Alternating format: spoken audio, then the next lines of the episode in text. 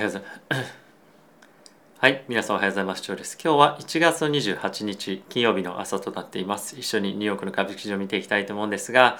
えー、今日の株式市場はですね、引き続きもたもたしているような状況となっています。特に一番足を引っ張っていたのが、まあ、テック銘柄、まあ、その中でもテック銘柄ではないんですが、まあ、あのテスラですね。が10%ほどの下落をしていました。でこれは昨日の決算を受けてでかつ、えー、イーロン・マスクだったりのコメントを受けてというところかと思うんですが、まあ、この辺りは後ほどちょっと触れていきたいと思うんですけれども、まあ、かなりマーケットにはあのショッキングなあの感じの、まあ、下落ムーブなのかなと思っております。で先ほどですねロビンフッドの決算が本当に10秒ぐらい前に出ていたんですけれども、えーと、株式上としては、まあ、物足りない決算というところでえー、まずは10%ほどの下落を、え、記録をしていましたでこの後まだ落ちていくかもしれませんが、まあ、アップルの決算とかっていうのも、えー、この撮影中に出てくればなと思って、えー、ちょっと準備はしておりますが、えー、皆さんにお伝えをしていきたいかなと思っております。で、えーとまあ、今日の所感としてはですねやっぱりその昨日の FOMC をまだ若干引きずっているかなと思います。で一応今日は細かくは見ないんですけれども、えー、昨日皆さんと見た通りで、え今年年内の利上げっていうのを織り込むスピードが速くなっているプラスそれに加えてえ早い段階での利上げですねおそらく3月5月6月7月この辺りのあの5ヶ月6ヶ月間の間に3回利上げをやるというようなことをもう織り込んでいるような状況となっています。でそれを意識したマーケットとして動きになっていて特にテック銘柄だったりとかは中心に大きく売られているような状況かと思うので、まあ、しばらくこの辺りの銘柄は厳しいような状況が続くんじゃないかなと思っております。はい、でまあこれはまあおそらくしばらく展開としては、まあ、そんなに急激に変わっていくことは、まあ、ないのかなと思う一方で、えー、確実にこの辺りの銘柄というかあのテック銘柄で結構激しく売られているでかつ、えーまあ、ある程度確実に、まあ、しっかりと収益伸ばしていけるだろうなというところには買いが入ってるんじゃないかなと思います。で昨日やっぱり決算良、えー、かったマイクロソフトだったりとかには、えー、しっかりと入っていて今日も買いが入っている。でかつまだ決算は出てないですけれども、まあ、Google、Amazon この辺りのメガテックの割安感が出てきているところ、まあ、もしくはそのある程度他のところよりは資金を入れやすいところについては資金がま着実に入っているというような状況かと思います。まあ、おそらく同じようなま、展開が下がっていきながらも、ま、じわじわ続いていくんではないかなと思うので、ま、やっぱりその基本的には、まあ、いい銘柄を買っていくまあその買わなくてもいいんですけど株式取引し続けるかつお金を入れ続けるのであれば、まあ、そういったところを中心に入れていくというのが中心になってくるんじゃないかなと思います。はいまあ、あのいずれにせよ今は無理をして資金を投下し続けるようなタイミングでもないのでタイミングを見計らってもしくはもうしばらくサイドラインに立って、まあ、マーケットを見てるというような状況でも、まあ、いいんではないかなと思っています。まあ、僕はタイミングを見てちょこちょこは買っていこうかなと思うんですが、まあ、大きく今のところは買うような状況では正直昨日の FOMC を受けてないかなと思っていますので、まあ、3月まではあのまあローキーじゃないですけど、まあ、少しマーケットとしてはあの難しい局面が続いていくんじゃないかなと見てよいかと思います。はい、でここからですねあの指数だったりもろもろ見ていきたいと思うんですがその前にですねこのチャンネルはファンズ株式会社様にスポンサーになっていただいております。ファンズはですね個人が企業に対して間接的に貸付という形で投資ができるプラットフォームで年収約500万円前後で資産1000万円前後の金融リテラシー高い方々がま使ってらっしゃるということなので、えー、ぜひ概要欄の方からチェックしてみてください。はい。では指数見ていきたいと思うんですが、えまずはですね、ダウがマイナスの0.02%、S&P がマイナスの0.54%、ナスダックがマイナスの1.4%、ラッセン2000がマイナスの2.11%というところで、まあ、やっぱりこの辺りについては、まあ、金利が上がってきている、特に手前の2年の金利ですね、上がってきているというところが大きく影響しているんじゃないかなと思います。で、え米国の10年債の金利なんですが、まあ、今日のところは下がってはいますが、1.8%維持というところになっております。で、えこの辺りやっぱりあのドルの利上げというところを織り込み始めていてまた115.36というところまで戻ってきていますが、まあ、ここがもう少し円高じゃなくて円安ですねドル高の方に進んでもおかしくないなと思っていますが、まあ、あのこの辺りについては、えー、もろもろこの1ヶ月数ヶ月の間で FOMC の、あの、内容だったりとか、まあ、いろんな議長の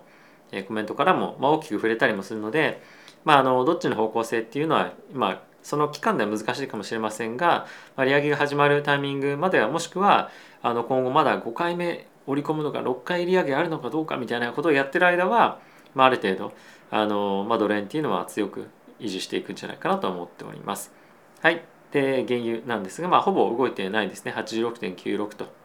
というところで、まあ、0.5%のマイナスというような状況となっております。で、セクター別で見てみると、まあ、引き続きまだやっぱエネルギーだったりとか、まあ、あのこの辺りのまあ何て言うんですかねあの、まあ、原油関連だったりとか、まあ、あとは比較的あのバリュー株が、まあ、あるようなセクターですねこういったところに資金がまだ入っていってるような状況かと思っております。まあ、この流れはしばらく維持かなとは思いますが、ま、本当にまだまだ進むのかどうか、まあ、この辺りは今後の FRB の動向のま予想にえ乗っ取ってっていう感じかなと思いますが、まあ、同じような流れがしばらくは続くかなと思います。はい、で、ちょっと見ていきたいのがですねえっと、やっぱりこの2年債の金利ですね今日は10年債の金利下がってましたけれども2年債の金利は引き続き維持していてえ昨日からままた同様さらにまた上がっているというような状況にはまあじわっとではありますが、えー、なっていますと、まあ、この上昇が止まらない限りは、え株式市場特にテックマーケットですねテック市場はかなり厳しい状況が、え続くんじゃないかなと思います。まあ、この辺りはあのリスクに関しては、まあ、それぞれ管理の方法もろもろあると思いますけれどもまあ今の相場がしばらくは続いていくと思うので、まあ、その辺りをもとに判断するというのも必要かなと思います。でちょっと株式で株式ではないんですけれども、えっと、イーサの方もですね、まあ、ビットコインもそうなんですけれども、やっぱりこのタイミングで下落してきてしまっていると。なので、まあ、リスクオフのモードっていうのが、まあ、今もう少しやっぱ強く出てるというのはあのあるかなと思います。まあ、今は楽観的にあの買うとかっていうよりも本当にある程度覚悟を決めてマーケットがまあしばらく横横っていうのは続いてもまあいいよっていう方がまあ買うようなタイミングかなと思うので、まあ、本当に焦って買うようなことはせずですねあの、まあ、我慢してえー、付き合っていくのが、まあ、いいと思うんでいいんじゃないかと思います。でまあその一方でネットフリックスですね昨日もちょっとあのウィル・アックマンが、えー、このネットフリックスに対して大きくあの株を買い入れたっていうことは言ってましただからアクティビストなんですけれどもまあ、今回彼が入っていったということで、まあ、約8%ぐらいですね株価が上昇しているというような状況となっています。でこれがまあ続くか上昇が続くか維持されるかどうか分かりませんけれども、まあ、ある程度やっぱり材料がある株については、まあ、こういう、まあ、単単発的な上昇もありえるのかなと思いますし、まあ、あとはですねやっぱりこれだけあのこういう人たちが入ってくるということはかなりやっぱ割安感っていうのはかなり出てきているというのはまあ間違いないかなと思うので、まあ、この辺りについては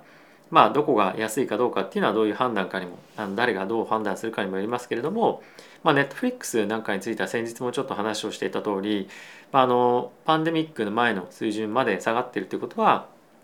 そのパンデミック始まった後にかなり多くのあのサブスクライバーは獲得してるわけなんですよね。だからそこを完全にまあないものと扱ってるのと同等なんじゃないかっていう話もしていたりとかあとはディズニーについては、まあ、ディズニープラスがあの、まあ、ビジネスとして大きく入ってきてはいますけれども、まあ、この過去のチャートで見てみるとディズニープラス始めたところについて120ドルぐらいなんですよね。で、まあ、そう見るとディズニープラスの分のビジネスっていうのはないというふうにま考えてもいい、まあ、そことまほぼそんな変わらない株価っていうところを考えるとまあ少し安くなってるんじゃないかっていう考えてもいい、まあ、こういうふうな考え方の銘柄もまあもろもろあるんじゃないかと思うので、まあ、それは今後探しながら検討していくというところがまあいいかなと思います。はい。で、えー、ここからまたニュース見ていきたいと思うんですが、まずはですね、昨日の FOMC を受け FOMC を受けて、えー、大手の金融機関が、まあ、利上げの予想を修正相次ぐみたいなことを、まあ、やっていますと。で、まあ、これを見るよりも、あの何回予想だどうかとかっていうのは正直あんまり見る意味はあまり僕はないなと思っていて昨日もお見せをした CME のあのどれだけ利上げを織り込んでるマーケットが利上げを織り込んでるかっていうところを、まあ、常に見ていくといいんじゃないかなと思います。まあ、CME、まあ、利上げみたいな感じであの検索するとおそらく出てくるので見ていただけるといいんじゃないかなと思います。で今のところはアナリストとしては4回利上げっていうふうに言ってる人がまあ多い。プラスまあ5回っていうふうに言ってる人がちらほらっていう感じ。なのでまあこれが5回利上げとかに修正されてくるのかなと思うんですがおそらくあのまあ今のところの予想だと、まあ、4回利上げを中心に今後のあの織り込みをまあ踏まえて調整をまあ、あの年が経つにつれて調整してくるみたいな感じ、まあ、かなとあの予想としてはですね思いますがあのやっぱりこの予想は予想よりも結構ですねこの日々のあのちょっとしたニュースだったりとか CPI とか、まあ、今日も GDP 発表ありましたけれどもそういったコツコツしたニュースをマーケットはしっかりと毎日織り込んでいくので、えっと、このアナリストの予想っていうのは過去のものしか反映されてないんですよね。なのであまりこういったところを、まあ、見るよりも実際に本当に今マーケットで取引している人たちの数値見るっていうことが結構重要かなと思うので、まあ、そちらを見る癖を見る見方とかをまあ学ぶっていうのは結構重要かなと僕は思っております。はい、で、えー、昨日のまあイーロン・マスクのまあ発言どんなことを言っていたかっていうと、まあ、まずメインとしてはテスラとしてはサプライチェーンの 供給状況だかっていうところが、まあ、引き続き問題ですねということは、まあ、言っていてそれが2022年以降のですね車の生産にま影響を与えるというところは、まあ、あのそうだろうなというところなんですけれどもそれに加えてイーロン・マスクとしては2022年については車を作るよりもロボットを作る方が大事だみたいなことをまあ言っていたと。でまあこれはですねあの将来的にまああの工場でもそうですし、まあ、自宅でもそうかもしれませんが、まあ、いろんなところで、まあ、人間型の下に行くと確か写真があったと思うんですがロボットで、まあ、いろんなことをサポートできるようなあのものにしていくと。でまあこれが将来的に車よりも大きな収益になる可能性があるんじゃないかみたいなことを、まあ、言っていたと。でまあこれっていうのはまあこれが原因で売られてるか正直ちょっと分かんないんですけどあのなんだろう会社経営していく上でまあそれって普通に何だろうあの今年、まあ、これに注力していくっていうことは、まあ、全然正直普通かなと僕は思っていて、まあ、これでこんなに言われるんだっていうのがちょっと、まあ、これでっていうか、まあ、今回の決算ではちょっと正直びっくりしたところではあるかなと思います。まあ、ただしなんだろう会社としての競争力がものすごい落ちるとか、まあ、あとはその収益性がすごい落ちるとか今回単発的にえー、まあサプライチェーンの収益性とかっていうのも、えー、サプライチェーンの逼迫か逼迫っていうのが、まあ、あることによって、えー、まあ短期的には、まあ、収益もしくはその売り上げ落ちますけれども、まあ、あの企業の競争力っていうところが保たれていくもしくはまあ他のところもまあ同じなので、まあ、これによってまあ急激に株価まあ下がるのは短期的にまあしょうがないかもしれないんですが、まあ、自分がその売るかっていうとこういうニュースじゃちょっと正直売らないかなと僕は思ってますね。はいまあ、それぞれ人それぞれあると思うんですが、まあ、あの株価が短期的に下がることは僕はあんまりちょっとこれこれについては気にしてなません。はい、えーと、次ウォール・ストリート・ジャーナルなんですけれどもまずトップラインにあるのは今日ですね GDP の発表がありまして年率6.9%というですね非常に強い成長率を見せていましたでまあそうなんですけれども、まあ、一応そのニュースのヘッドラインだったり内容としてはえ今の現在の、え経済状況については非常にまあ良くないオミクロンもやっぱりあったりもするので今後スローダウンしてくるんじゃないかみたいなことの懸念も同時にあるというところですね。なのでまああの一番重要なのはしっかりとオミクロンが来ていた状況の中でもいい数値が出ていたっていうところかと思うんですけれどもまあとはいえ、まあ、将来的なところの方にやっぱり目が行きがち、まあ、今いい材料をいい材料としてなかなか捉えられないマーケットになっているんじゃないかなと思います。それもやっぱりここ最近のあのマイクロソフトだったりとか、まあ、もろもろのいろんなところの企業の決算見てもそうだと思うんですけれども、まあ、なんとなくとりあえずまずはマイナスに反応するみたいなことが結構あったりしますよね。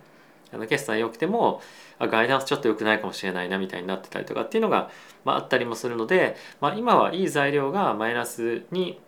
捉えられるというかいい材料にはま反応しないみたいな感じにはなっているので、まあ、ちょっとこれは我慢の時期なのかなと思います。やっぱりまああの投資していく中でそういった時期もあったりとか、まあ、悪いニュースですらそんなに気にされないみたいなことが結構やっぱりあって1年半ぐらいまでは増資すると株価がまあバーンと跳ねるみたいな感じが結構あったんですねそういうハイパーグロスの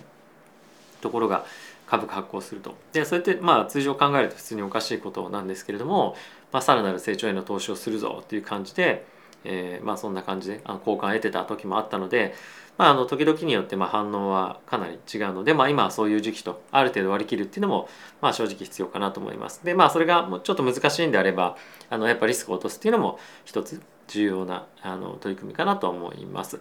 はい、で次なんですけれども、え、ロシアがですねメディカルユニッツ、まあ、医療班をですねえウクライナとの、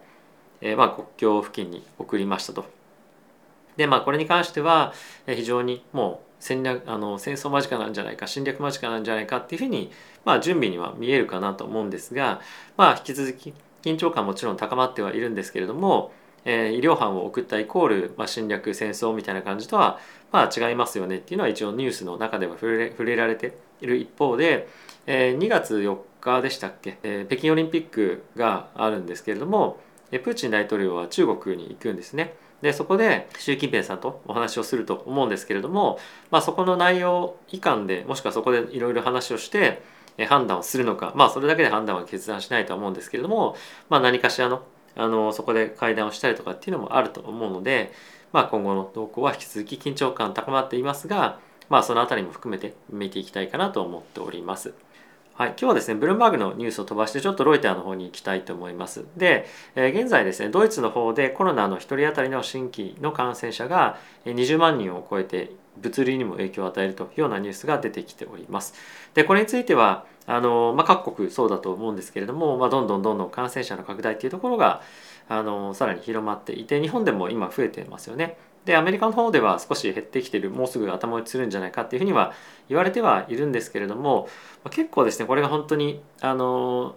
FRB の何かどうこうとかっていうよりも影響正直あるんじゃないかなと僕は思っていて今後 FED が利上げしていきますよね。で利上げしても正直ですねあのインフレ終わらないんじゃないかなと僕は思っています短期的にはですね。で、えっと、やっぱり影響があるのはコロナによって人が働けなかったりとか物流が滞るこれが治らない限りマーケットのインフレは終わらないと思うので思ったよりもインフレのリスクが長引くっていうのは、まコロナの状況がわからないっていうところに僕はまあ同意語かと思っています。なので、えー、本当に期待をしているのは3月以降のですね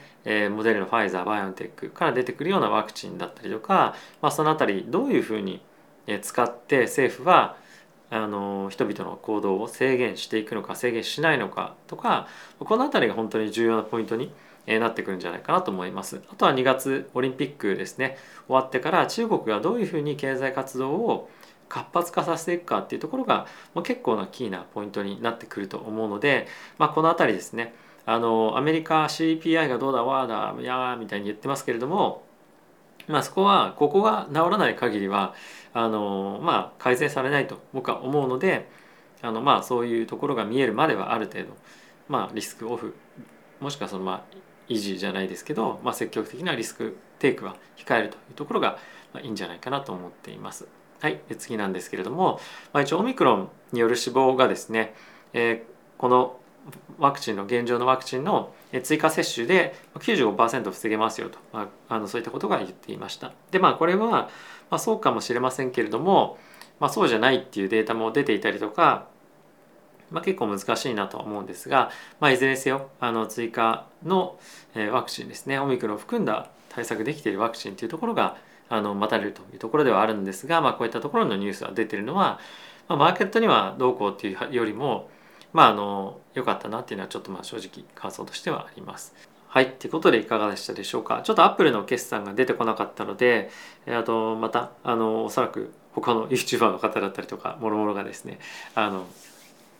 はい。ということでいかがでしたでしょうか？ちょっと Apple の決算が出てこなかったので、あの動画を先に出すというところを優先させたいかなと思っております。一応今、この画面出てるのがロビンフットが決算出した後のマーケットの動きというところで、まあ、今のところ14%下落をしています。やっぱり決算ミスすると今ドーンと売られるっていう相場がここ最近続いてますけれども、まあ、今回も同様な感じで、まあ、少しあの決算自分が持ってる株がミスしないかどうかっていうのは、まあ、結構緊張感高いかなと思ってますがあの、まあ、できることっていうのは正直何もないので。あのまあ、祈るばかりではありますが、まあ、短期的な株価の動きというよりも、まあ、長期的にその会社が成長していくかどうかというところの方が、まあ、長期的な投資という観点からは重要なので、まあ、そこを中心に僕は見ていくというスタンスでいきたいかなと思っております。はい。ということで皆さん今日も動画ご視聴ありがとうございました。えっ、ー、とですね、引き続き、まあ、株式市場としては、えー、難しい、えー、相場続いていくと思いますし、もっと、あの悪くなる、環境悪くなる可能性も、え十分あるかなと僕は思っております。ただし、えっ、と、利上げを例えば6回7回織り込むっていうことは、まあ、織り込むことはあっても実際にまあ正直そっちの方向に行くっていうのはまだあの今のところはまあないんじゃないかなと僕は思ってるんですね。なので、まあ、そういう観点からするとある程度最悪期に近づき近づきつつあるというような状況かとは思ってはいます。でこれがじゃあ6回目の利上げ7回目の利上げを本格的に織り込みに行くっていうふうになると、まあ、もう一段ドーンと下げる可能性があると十分あると思うんですがそこはまだ正直わからないというところが、え現状かなと思います。ちょっと今画面出てますけれども Apple の、えー、アーニングまで3分というところで、まあ、ちょっとこの撮影にですね間に合わなくて申し訳ありませんでした。はい、ということで、えー、また次回の動画でお会いしましょう。さよなら。